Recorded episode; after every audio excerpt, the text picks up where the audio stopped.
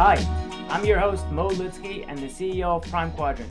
You're about to hear a conversation from our Lunches with Legends series, where we connect with some of the most illustrious business and investment leaders around the world. To learn more, check out our website, lunches with legends dot com. Now, without any further ado, I would like to introduce our very special guest today, uh, Mister Ambassador Dominic Barton. Uh, prior to being appointed as Canada's ambassador to the People's Republic of China, Dominic was the global managing partner of McKinsey and Company. His previous roles have included serving as the chairman of tech resources and directorships in various globally recognized businesses. Dominic has also co-authored four books and over forty, uh, over I'm sorry, eighty articles on topics related to financial management and leadership. He's an adjunct professor at Tsinghua University in Beijing, and the recipient of eight honorary doctorates, including uh, ones from University of Toronto, University of British Columbia, and University of Edinburgh. Ladies and gentlemen, it gives me great pleasure to welcome the one and only uh, Ambassador Dominic Barton. Dominic, thank you so much for joining us. Thank you very much, Mo, for having me. And it's uh, an honor to be with all of you. Uh, I, I hope the audio and the communication's okay. I'm in, I'm in a remote part of China, so forgive me if I, I look even weirder than I normally do. I'm frozen, but it's great to be on your show. Uh, thank you. Thank you. Thank you. So maybe just before we get started, you know, after reading this extraordinary bio of yours, I really can't help but wonder how someone who came some, from such humble beginnings as a small town in, in B C emerged to become one of the few people in his town to go to university, and then much less become a Rhodes Scholar that plays hockey, and then much less to lead the most prestigious consulting firm in the world. So as you reflect on your childhood, do you recall what may have been some of the more formative experience that naturally helped you emerge uh, as the person you are today? I'm, by the way, I'm glad you mentioned hockey, because I'm, I'm, I'm a useless hockey player, but I, I was able to play because no one else could. If you could stand up on skates, you could play on the university team. So I, I was excited. So I'm glad, thank you for doing that, but I'll leave it at that. But I, no, I, I think the, um, you know, if, if I think back, especially at my time, I was at in Sardis, which is kind of like a suburb of Chilliwack, which is in the Fraser Valley in British Columbia.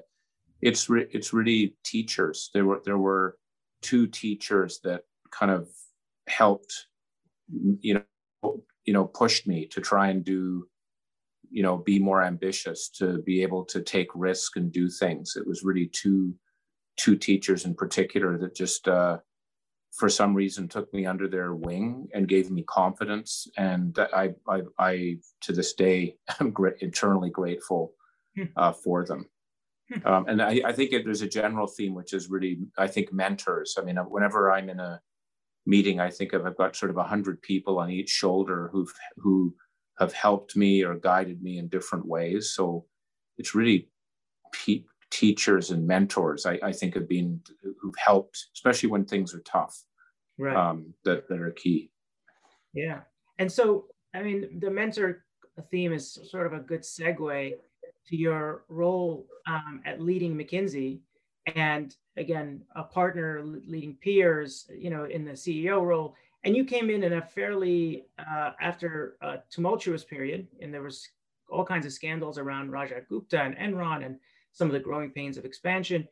How much did the experience of kind of cleaning up that mess inform your book on managing crises? And, and what were some of the uh, personal learnings and transformative experiences that you took from that period? Yeah, the, uh, you know, I, I'm trying to think where to start on that, because for, first of all, I, you know, obviously I think with crises, you're not expecting them. So it was the, It was I, when, when I took on the role, we were just it, sort of in the uh, early stages of the of the two thousand eight, two thousand nine financial crisis. And, you know, I thought in McKinsey, when things are very good or things are very bad, people need us. It turns out when things are very bad, people don't have money to actually work with us. And so it was we we we we had some serious economic challenges. And just as those were, we were sort of getting through that, we had this major scandal, as you as you mentioned, of sort of insider trading. You know, when you think it's a, a firm that's based on trust, that was pretty shattering. And and um, I think that what what you know what I learned from that is you have to lean into the crisis, if you will. If there's a problem, because the tendency is to hope it goes away, or hope it's not as bad as you as it is, or that somehow people will forget about it, or or they won't talk about it, or whatever. And that's not the case. And you've got to you've got to embrace it. You've almost got to hug hug the hug the crisis and and make it your focus. And the odd thing when I say this is I I then I had I, and I think every leader is going to have multiple crises. I had other crises which I think I handled badly, even though I learned from this. I didn't take some of those lessons. I mean, what one is around South Africa, you know, it was toward the end of my term, and it was, I didn't feel it was just the kind of issues we were being put, you know, that were being put on the table for us. And, but I think I, I didn't take some of those lessons that I learned in the first couple of years, which is just to totally embrace it. I, I probably should have moved down to South Africa at the time and, and being very open, you know, you, so that for me, it was that kind of, you've got to lean right into it, um, own it. Uh, don't listen to the lawyers uh, who will tell you all sorts of reasons why you need to be careful. And, and again, it's they come from a good place. I don't. I love lawyers. I'm not trying, but it's more you. You got to you got to do it. And, and what I would do, this is a minor thing, like recruiting is obviously a really, really important part to McKinsey. It's actually probably more important, I would say, than actually the client work. You have to have good people to be able to do anything. That the people come before the client work, if you will. And, and that was a very difficult time to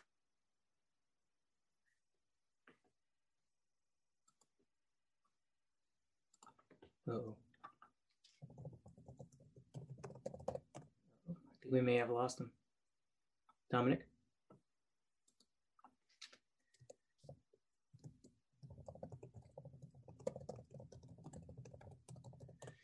This is the challenges of chatting with somebody in their most remote areas of China.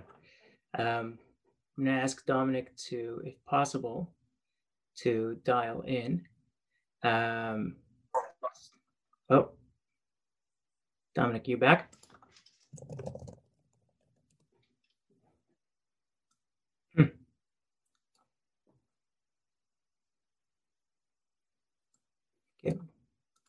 Give Dominic one more minute. In the meantime, um, while Dominic is calling in, the uh, I just want to emphasize there are a couple of, uh, if anybody wants to uh, text in questions, some of the major themes we're going to try to cover, uh, obviously today are uh, leadership, Dominic's uh, role as the ambassador to China, uh, new frontiers. Uh, he was uh, born in Africa, has a very close relationship with Uh, the African economy, and then just the evolution of markets, and then of course leadership and human capital, for which he is known. Uh, anybody that has specific questions, do you want to dial in, uh, please take the opportunity to do so, um, and then hopefully we will have Dominic back with us shortly. So, uh, we have a, hopefully a backup dial-in plan for him. Um,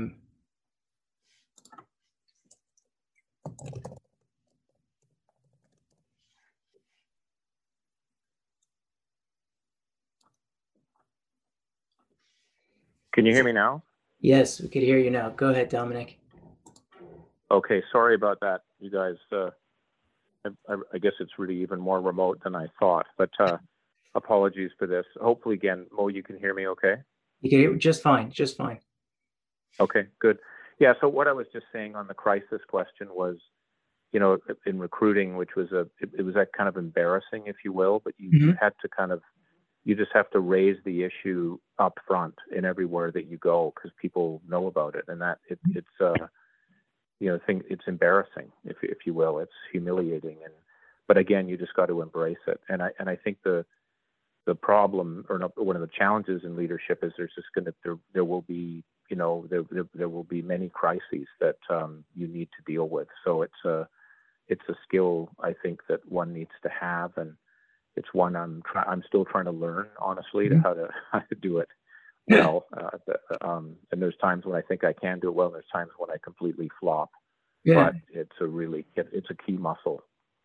So you know, um, Again, we won't talk about technological crises that we all experience, um, but the, the uh, so let's actually turn the attention to uh, the success side of the equation. You know, you, you've worked with some of the largest companies and governments, and you, you've been surrounded by the most successful people in the world.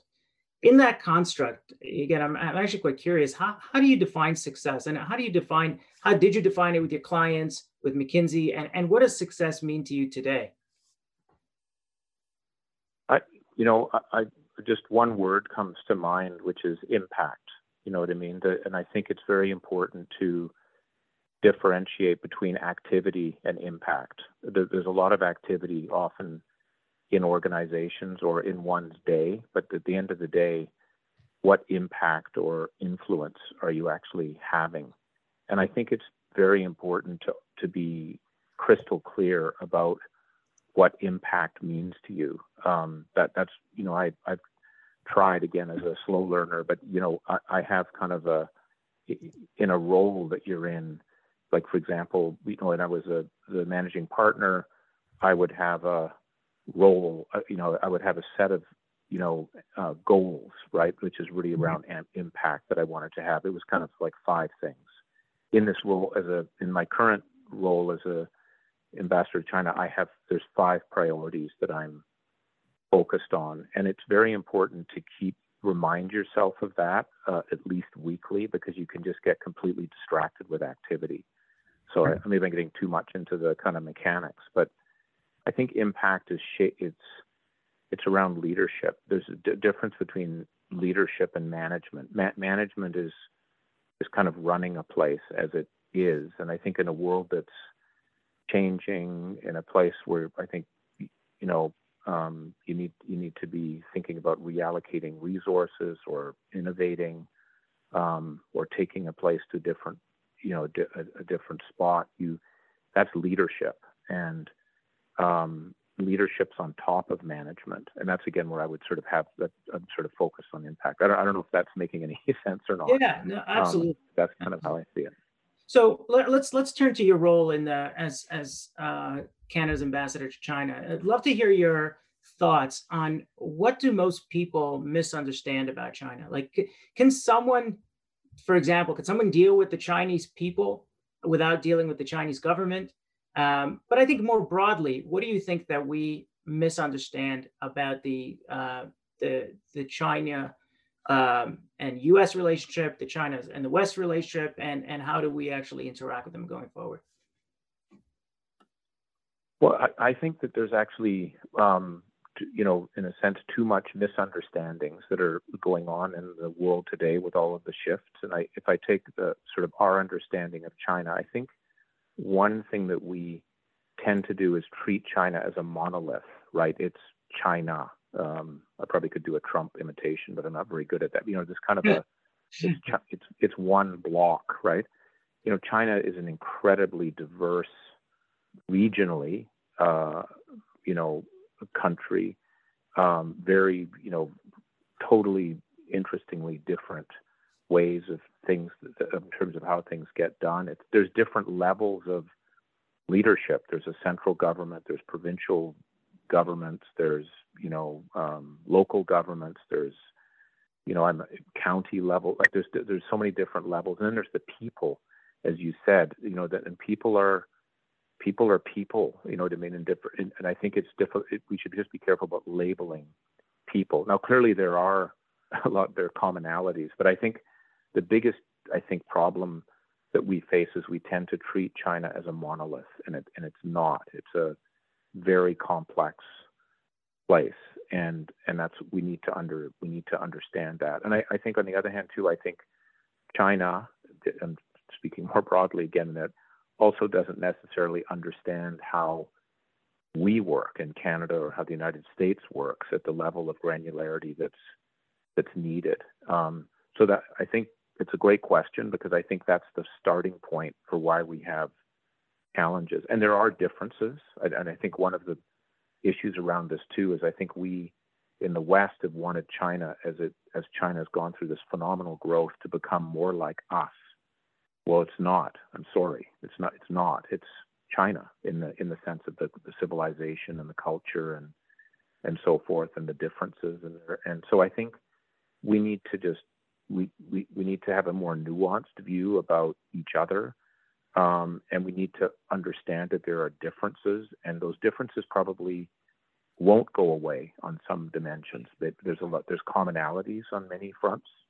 But so, so I think that's the kind of the, at the starting point, I think, where we have challenges, and, and as we have this kind of power shift, or at least the emergence of a, of a second superpower, you, we all need to kind of have a better understanding of, of, of what this place is like and how it works and what the differences are within the country and also between us and them, if, if you will. Absolutely. So I, I want to pick up on what you said, and, and notwithstanding that China is not monolithic, and you have, you know, naturally you have the people and you have different geographies, but you have the sort of the central communist uh, government.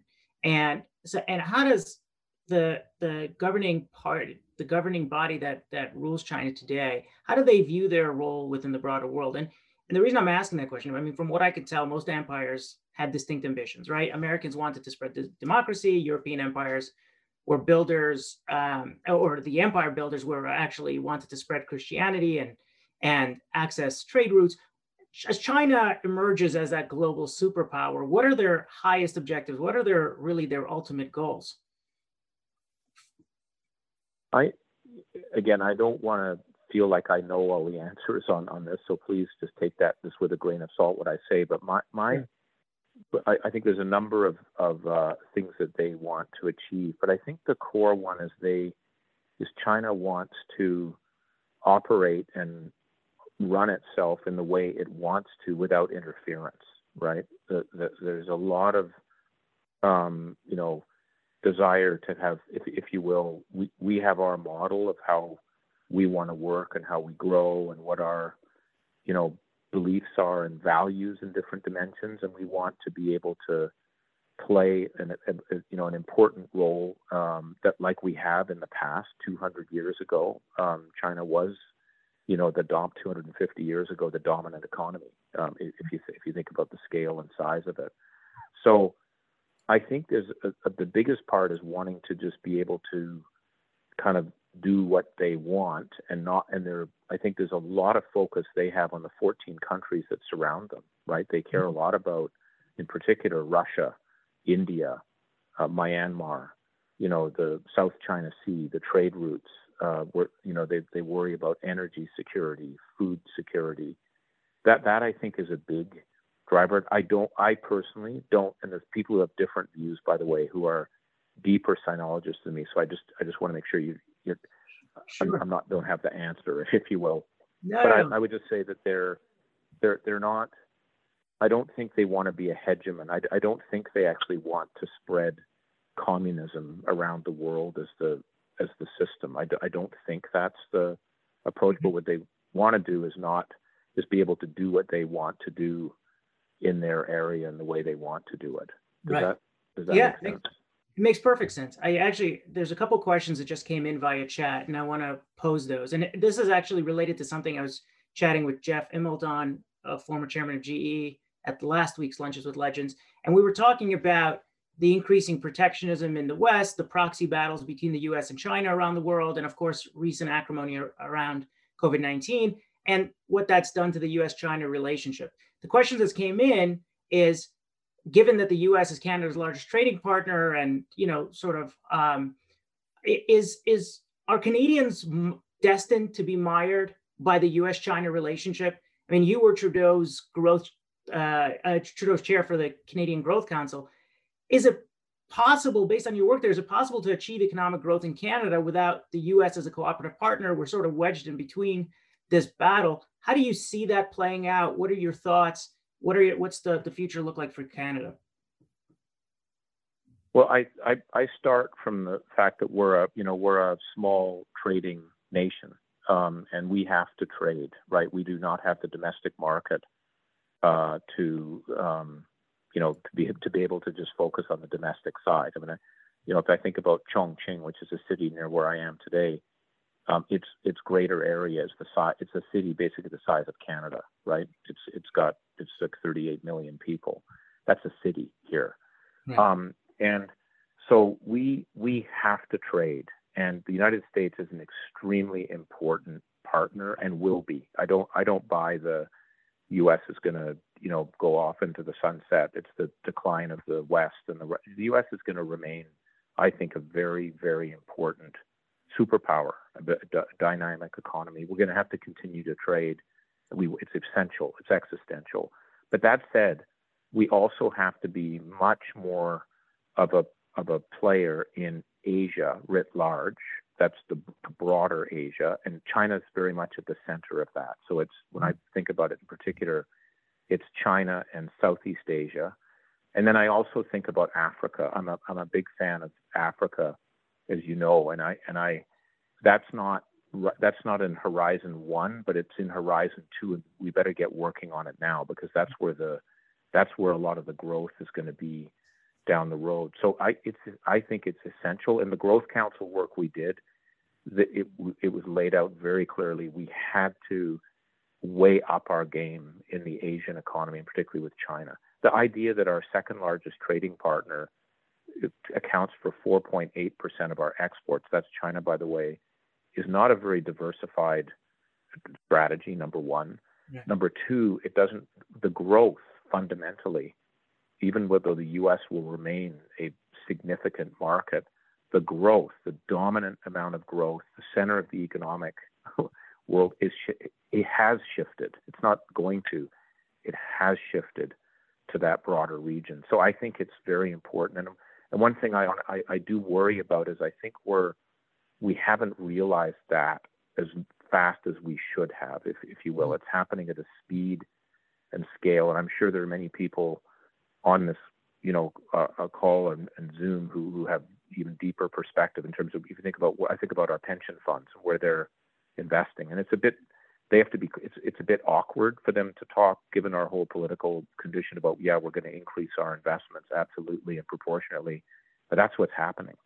And mm-hmm. that's, that's good for Canadians. That's good for my retired parents who have nothing to do with China. They're going to benefit, and they are, from the growth in that region. Mm-hmm. Uh, so that I feel very strongly about our need to really significantly reallocate toward the region, and, and again, understand that China is very much the flywheel of what's happening uh, in that in that region, and then Africa. Yeah. So, and I'm going to get to Africa in a moment, but I just want to pick up on your retired parents and, you know, the Canadian pension plans. you know, I, um, as you know, most of the people on the call are allocators of capital, family offices, private investors. Um, in your opinion, you know, what is the safest and most efficient way for investors to get exposure to China? And I know you're not a financial advisor, uh, but if you had to advise your brother, your sister, your mother, uh, how and where to invest in China, what would you tell them? Well, I think, for, first of all, I would, and again, you're exactly right, Mo, to say I'm not an, an investor, so please be, don't take everything I say with a, a, a a grain of salt. I, I um, give my money to others to manage, which is more successful. But I I would be looking for, in terms of weighting, w- the weight of the allocation, if you will, uh, to, I would be looking toward uh, several countries. I'd be looking toward China. I'd be looking towards Indonesia. Um, and I would be looking Uh, towards Vietnam, because I just look at I look at the underlying trends, like the size and growth of the middle class. I look at urbanization. I look at the the the techno the, the sort of the techno technocracy, if you will, of the planning systems that are in those places. And I would be looking for companies, again, either they can be Western companies with a lot of exposure to those areas, right? That would be one. Um, by the way, Apple is one. You know, there's a number of, of, of kind of iconic American brands that are heavily focused in that. Um, but I would also be looking. There's a lot of uh, there are a lot of private equity firms that are have now been focused on Asia, and I would be looking. I would definitely be uh, looking at them, if you will. That are looking at. I'd be looking at venture capital in uh, China, and I don't want to sort of say names because that's not appropriate, but there are names. There, there's some. I, you know, I was just in Shanghai yesterday. I will mention there's one a firm called M thirty-one Capital It stands for the Andromeda Galaxy. These, you know, you think about Hill House. I don't know if it's possible mm-hmm. to even invest in Hill House anymore, just given the performance that, that where they're taking any more money. But you know, these are. I would look at who they're invest. I, I would try and figure out and understand who is it that Hill House is invested in, and I would try and invest uh, alongside uh, of them. But I, I think again, there's there's some very, I think, sophisticated, highly talented, globally minded, Asian focused private equity venture capital firms that I would be thinking hmm. uh, about putting a weight uh, more al- allocation towards. Yeah, no, thank you. That was great. Um, so let's let's actually come back to Africa. You you mentioned it a few minutes ago, and I know you have a personal connection to Africa. You were born, you're there, you were raised there uh, until I think seven. I think you, I believe you built McKinsey's practice in Africa, and if I'm not mistaken, I think you headed President Obama's uh, Invest Africa initiative. I guess does Africa? What I'm struggling to to uh, understand is does Africa have the potential to be that next frontier? Like, do you believe that it can rise above some of the systemic corruption issues and internal challenges? And and what would it take to do that? Um, I I do. In short, I I I, I do. I think it is a very complicated place, as you said. There is corruption. Um, there's there's it, it's um, there's always been the kind of the bold, you know. Uh, you know, targets that have been set and they haven't always be, you know, haven't been fulfilled like they should. But I, so again, the way I look at Africa is to then break it down. It's a bit like Asia. Again, maybe I'm guilty of that, saying Asia writ large. Well, it's not, it's not all of Asia. It's, it's, it's a focused set of countries. So I think about Africa as ten countries. Hmm. Um, and that's where I would be focusing, you know, um, my, the efforts, because there is a lot of, uh, you know, corruption, there's bad governance, there's a lot of challenges in it. But I but I do think that there are parts of Africa where I would be focused. I think East Africa is a, you know, three or four countries in there. I, by the way, am still bullish on Ethiopia, even given what's happened today. I think even the people on the call, I've listened to Samir more than me on, on, on this one. I ask him for advice. But I think there is a, if you if you just, again, I look at a middle class, I look at infrastructure, I look at sort of long-term policy making, um, and you just and, and the innovation that's actually going on on the technology front. Um, I think that there are opportunities. So I, I think there's ten countries. I'd be looking at specific sectors. Um, you know, that, that like I'd I'd be looking at sectors like, you know, microfinance. I would be looking at uh, you know uh, healthcare, uh, basic.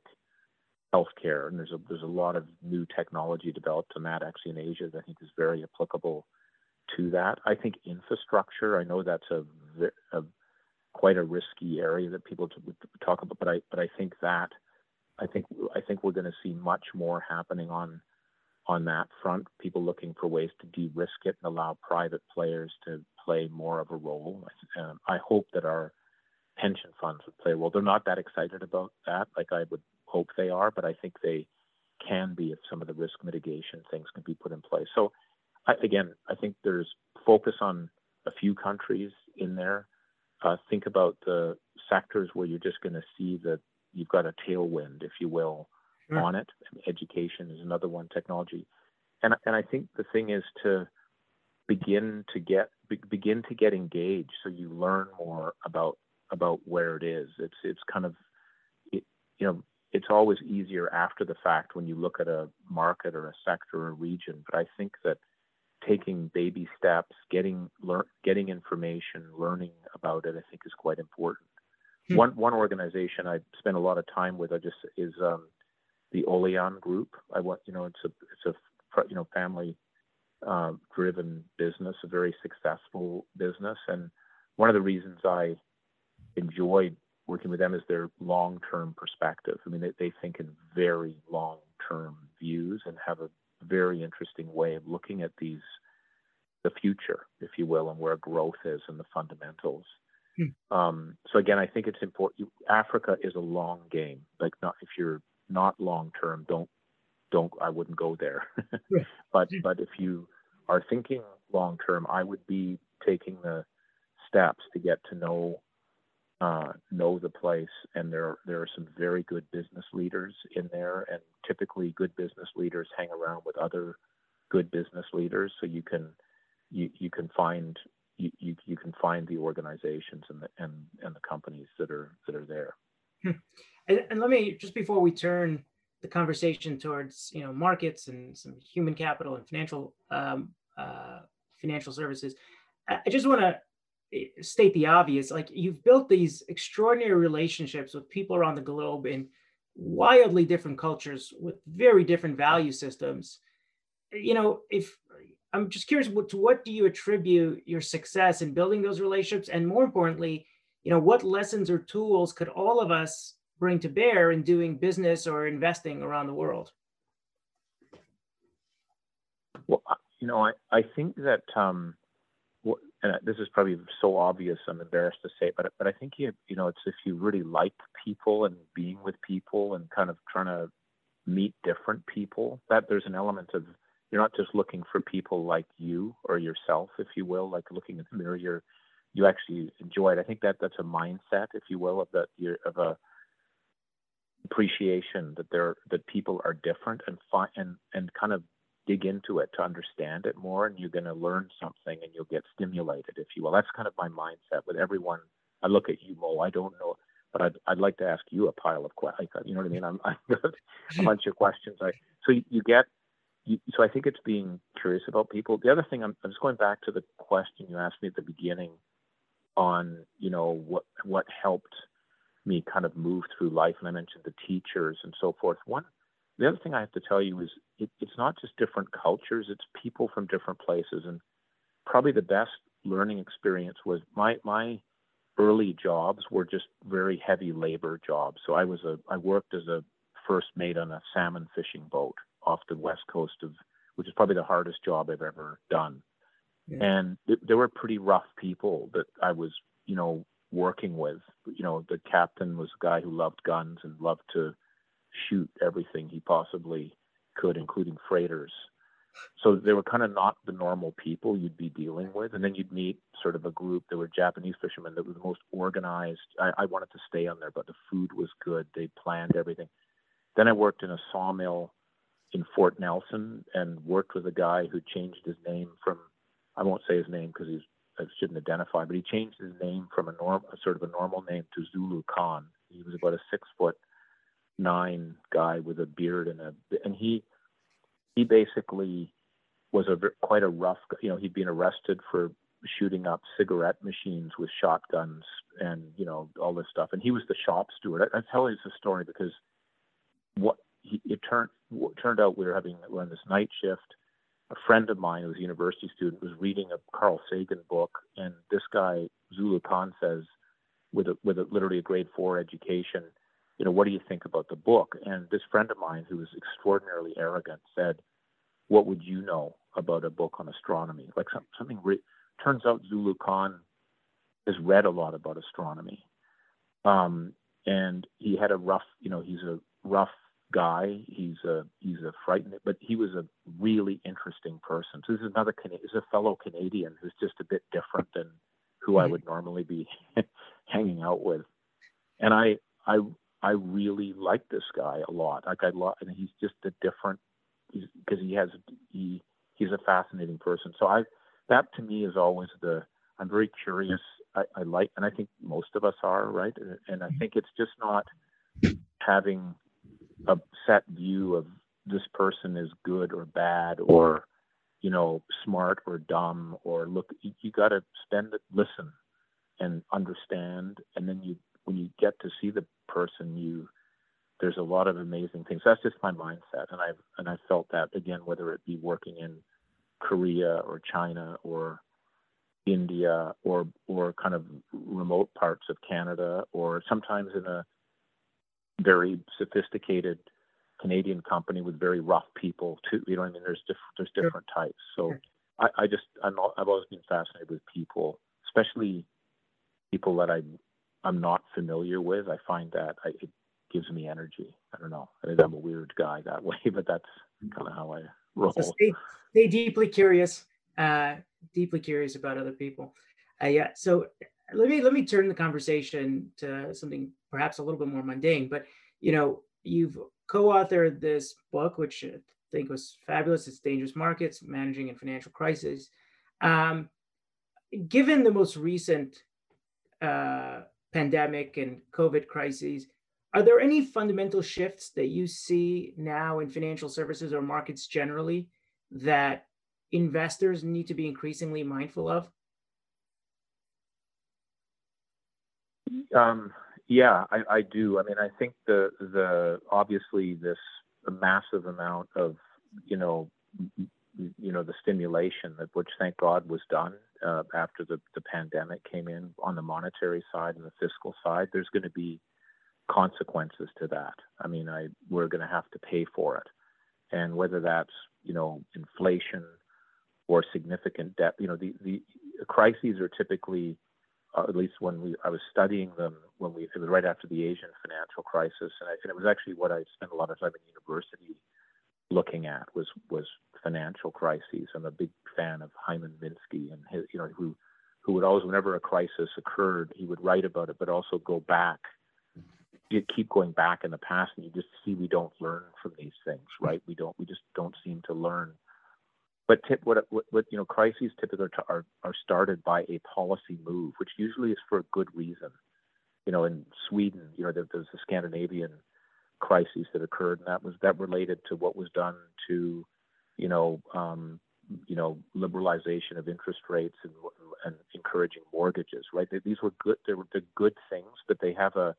It's what's the second, third, fourth bounce of the ball when you do that, and mm-hmm. I think we've got a number of. Of, of bubbles, if you will, that are that are in the system that we've got to try and deal with. The two biggest are the is this you know potent, the, the inflation, which we you you guys will know more much more than I will, but that's a I think that's a very significant one. The debt, um, you know, the, the fact that you know how are we going to pay for what we're doing? And again, I, I would argue what we're doing is right, but let's just recognize there's realities uh, to this. I think on the technology side too, there's there's bubbles within asset classes, if I could call it that, right? In terms of, of where things are, um, and so what that I think it's just it, so the the risks, big risks, are out there, and I think it's good to just be talking about them and then looking for the early signs of of where they may be, and that means you need to be talking with a lot of different people. So the you know there were. It, There were signs in, in South Korea before the merchant bank started to to go down, the, or in Thailand with with again it typically started with the smaller banks. I'm watching very carefully while I'm here in China with the there's been, again being regional and small bank failures. I, I don't believe there will be a financial meltdown here, but I watch that because typically the it's not the big ones that drop first; it's little ones, and then the little right. ones create the the contagion. And I think that's We, I think that's true for other dimensions of the economy too, not just in bank, in the financial system. Um, so uh, I, I think I think it's uh, it's really important to be thinking about risk as much as there's growth. I'm more an optimist growth type of person, but I think you have to be always having a discipline of thinking of these, what are the issues, and talking to to people again with with kind of odd views, different views, um, not not the not the regular views. So so tying these together a little bit, you know, your discussion about curiosity and people and people with different views, and I'm I'm thinking right now about uh, another one of your books, Talent Wins, the new playbook for putting people first, and you know, and and uh, naturally you ran a business that was almost entirely human capital driven. So w- when you think about um, the First of all, I'd be interested in what McKinsey did to develop its human capital, um, and what practices your clients uh, found most effective in this domain, in other words, in, in developing the leaders. But when you're talking about leaders with different views, is there a specific kind of leadership that generates the highest R O I? Like what, what has been your experience in, in sort of talent selection and talent development? No, that's a, it's a great question. I You know, I, I think, first of all, on talent development, I, I think it's, I, I really, truly believe it's fundamental. And I, I really you know, if you're in a mining company, or I don't, I don't care what organization you're in, I think it has to be first and foremost, because it's it's it's leaders and people that actually are the ones that drive the capital decisions or make the decisions and so forth. Are there in, in that book that that was a result of. It's kind of, again, a slow learner like me, but after probably thirty years of working in McKinsey and working with a lot of organizations, it was just, it sort of whacked me on the head. And it, and it was a regular discussion that I would have with Ren Sharan, just saying, you know, what do you, it was again asking people, what do you see, what do you think the biggest bottlenecks are for organizations to be able to fulfill their potential and that type of thing. Um, so I, I think it's, no matter what industry, what you do, talent is fundamental, and leaders need to own it, if you will. It's not for the H R department just to figure out. And as I said, I think we've also denigrated or don't give the respect that we should to the H R department. And, and H R is not administration, it's about talent development. So I, I, I just, that's a very strong belief. I think on the leadership front, that's a very deep question. I, I, and there's a lot of, there's sort of, to me, basic levels of what you, you have to have someone who's got, in my view, you know, energy, ambition, um, the resilience, you know, the ability to kind of, because you're going to, with crises and mistakes, you're going to stumble, you got to just get right back up. So those are kind of, to me, those are table stakes. The distinguishing fact on leadership, when I, when I've seen it, and I'm, I'm, I'm a student of leadership, I'm not, I'm not a, I'm not a, a leader, I'm a student of leadership, is watching is judgment. I think that's the fundamental judgment and values. And you see, because I think in increasingly significant leadership roles, the biggest challenge is you're making a lot of right versus right decisions.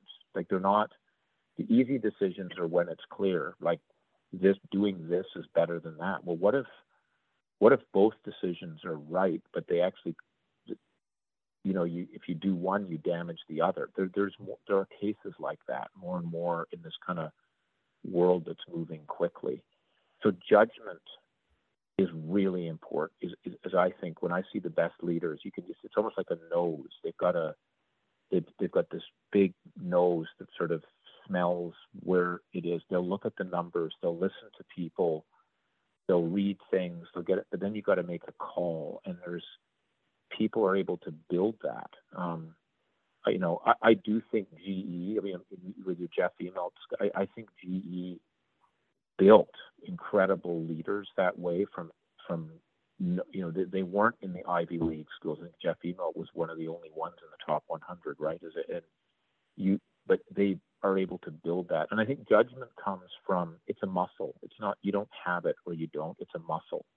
And I think that's where you've got to put people in, put young leaders and talent in uncomfortable places where they may not be ready.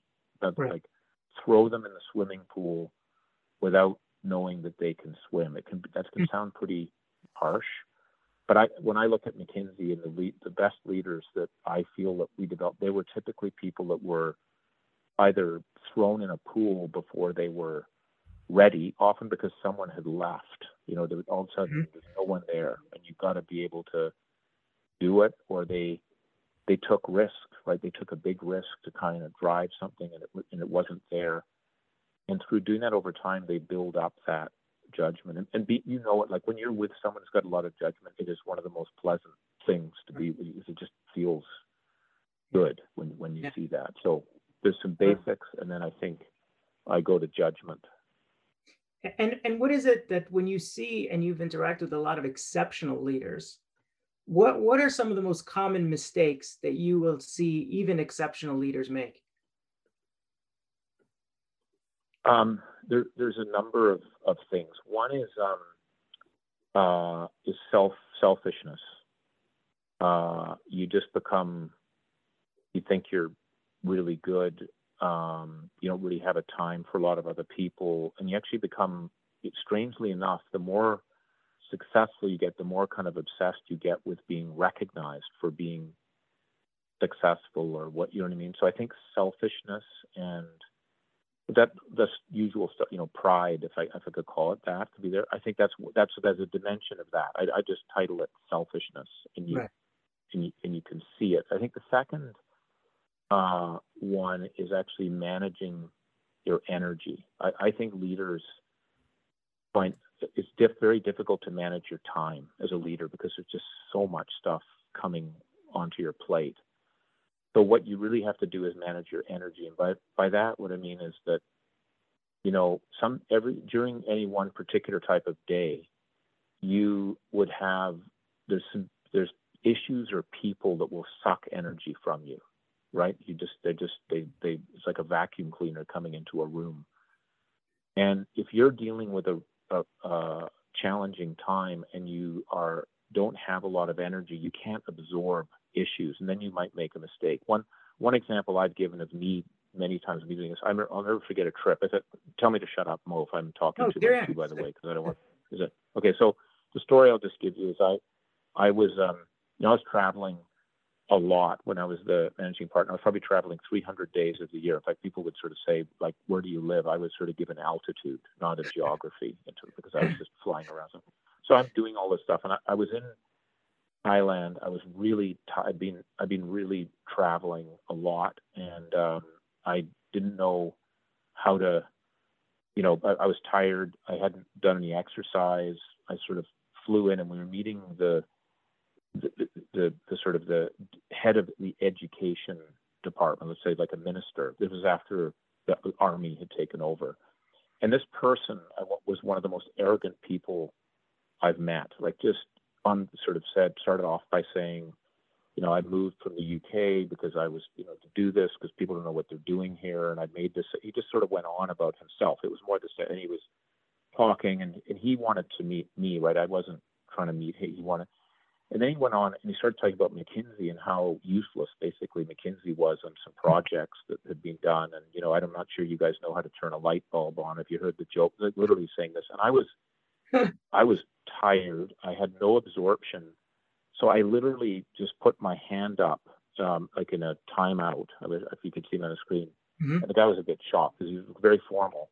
You said, like, he was, it was, I interrupted him and I, and I said, I've got to, I have, I have to ask you a question right now.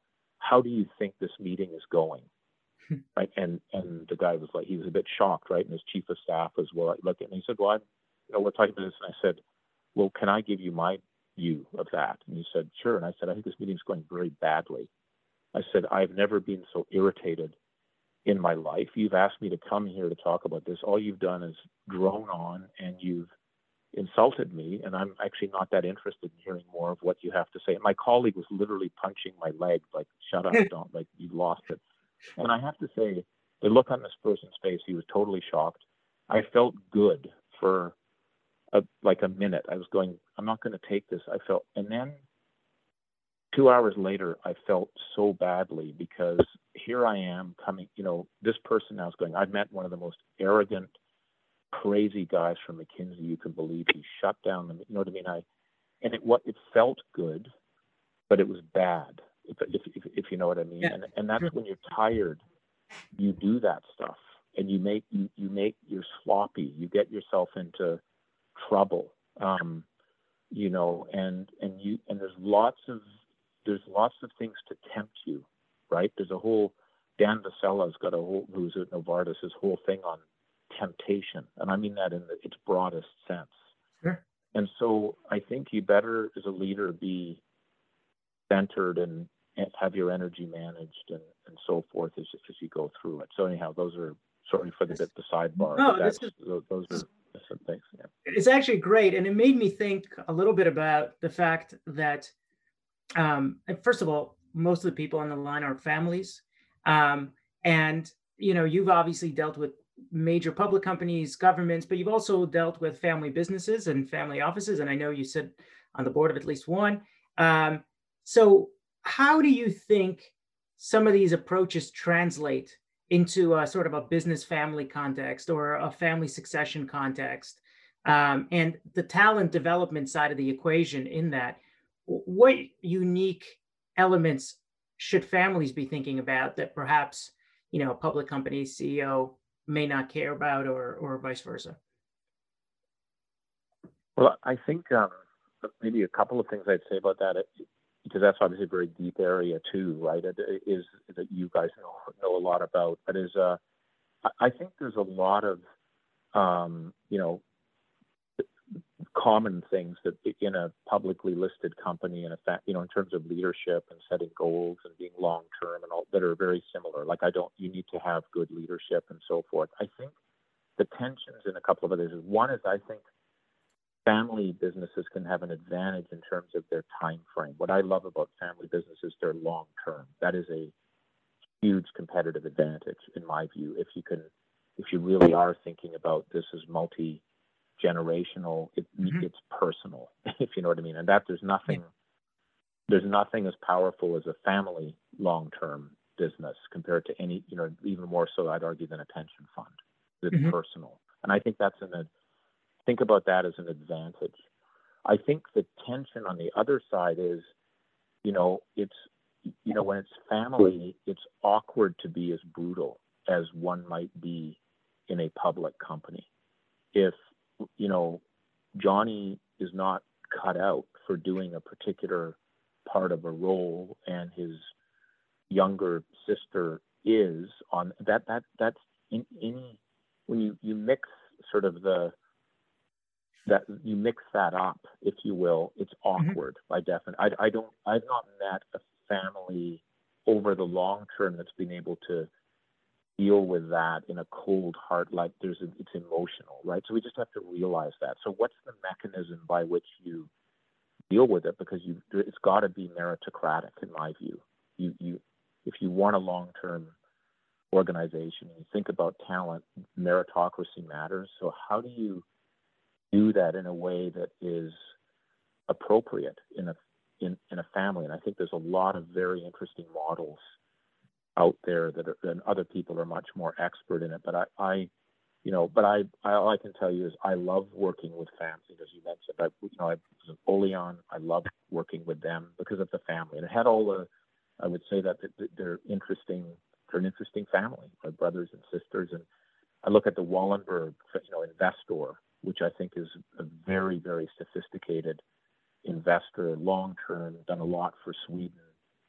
I, I, I'd love to be a part of that family. I, I can't, you know, that's why I just, I wish I could be part, you know, because it's, they, but they, there's tough stuff that's, that's done it. So I, but I think you've got, got to be clear-eyed about the uh, challenges of it. And I think the emotional side and how people participate in the business or not, how decisions are made about whether people do it or not, and then how do you keep the other aspects of the of the family dimension in there is different. But but I think it's very important to again do that in a very explicit right. way versus implicit way. I think I my personal view is that when you are implicit about things, hope because you don't really want to have the you end up in a place you might not want to be, or you go into some cul-de-sacs from time to time. So but. It's great. So Dom, I just, I know we have uh, virtually no time, but I just want to squeeze in one last question. And, you know, for your entire career, uh, countless people have been leaning on you to look around corners, see what's over the horizon. Um, when you think about what excites you most about the future and what you're most scared about, about the future. Are there any contrarian views that you hold? Um, uh, and if not, just maybe just that answer in itself, what, what scares you most about the future and what are you most excited about? And take a ten-year time frame, if that's easy. That's a great, yeah. That, you know, I, I'm, um, I'm, I'm, again, I'm an optimist, so I'm, I'm gen, you know, generally and genuinely sort of excited about, and I'm, I'm actually get excited by change, if you know what I mean. So I just, um, fascinated with the technology uh, shifts that are going on and the opportunities that that creates to be for for individuals, the, the individual to actually be able to build something more substantive than they ever have. And I, I look at a, a person like Elon Musk. It's, it's just amazing. He may be a bit different, but you and, and and he probably he probably wouldn't want to hang around with me, that's for sure. I'm not sure I would want to be on vacation with him, but you someone who's kind of disrupting the planet, one person, it's pretty remarkable, right? To sort of, and I think that we're in more of a world like that where there, there can be some incredibly productive disruption. So that, exci- and I think, again, we haven't even turned the first corner on the technology side. So I'm very excited by by that. I'm excited by this kind of, we're, we're moving into a new geopolitical world. I'm actually quite excited by that. I think it's it's good to have change in, in, in ways. I'm, you know, I think that I'm a fan of the Chinese culture, of the of the Indian culture, if one can even say there's one Indian. I want to be careful about being a monolith there, but you know what I mean? There's different yep. than what's happening with Africa. It's going to create a lot of opportunities. We're going to be broader-minded people and all of that. My biggest fear is actually the process of how we kind of go through all this change, and it's it's some mistakes, some basic, simple mistakes that will get us into a major crisis. So I'm concerned, obviously, about the tensions between China and the United States because they're they're pretty rough, and COVID has made it worse because you can't get together physically, mm-hmm. you know, to be able to talk and, you know, hear, understand each other and all of that. And so the social capital that's in the world right now is pretty thin because we're not spending a lot of time together. We're not working on a, much, as much stuff as we should be together.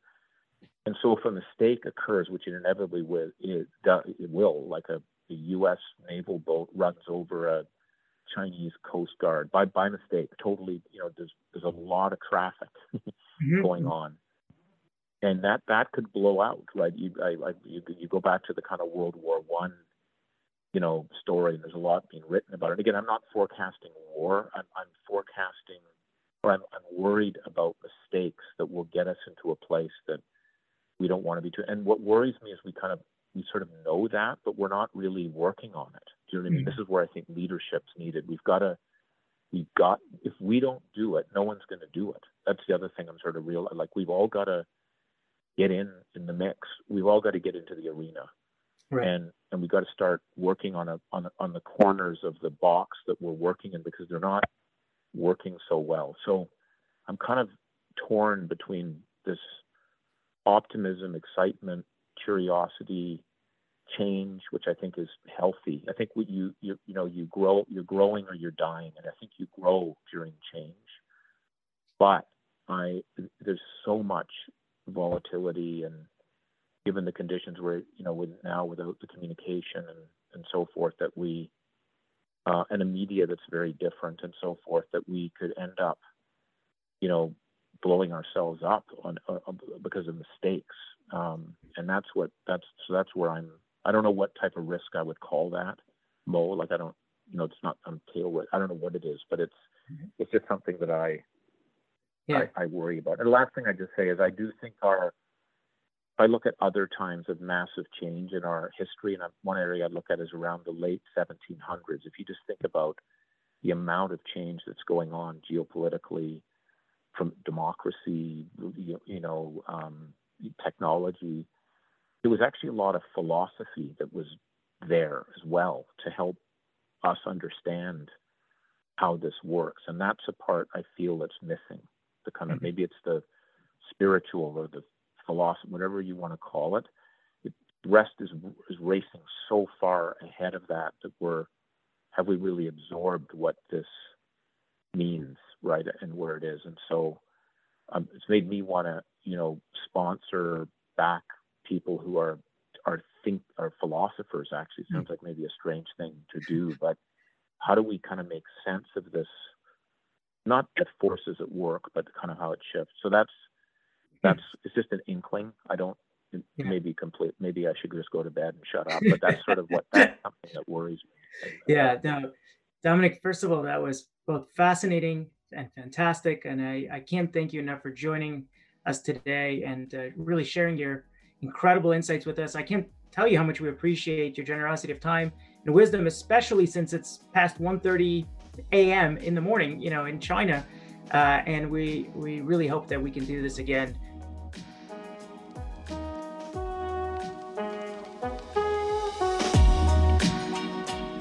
Thank you for joining us today. We are grateful to each of you and to each of the generous sponsors that made today's program a reality. As a reminder, one hundred percent of the proceeds from Lunches with Legends supports pediatric mental health, improving the lives of children and families in our communities. If you haven't already, please consider donating and supporting our efforts by visiting lunches with legends dot com. Finally, to get exclusive access to our family office events and our annual conference, make sure to subscribe to our mailing list on the Prime Quadrant website, which you can access by visiting prime quadrant dot com.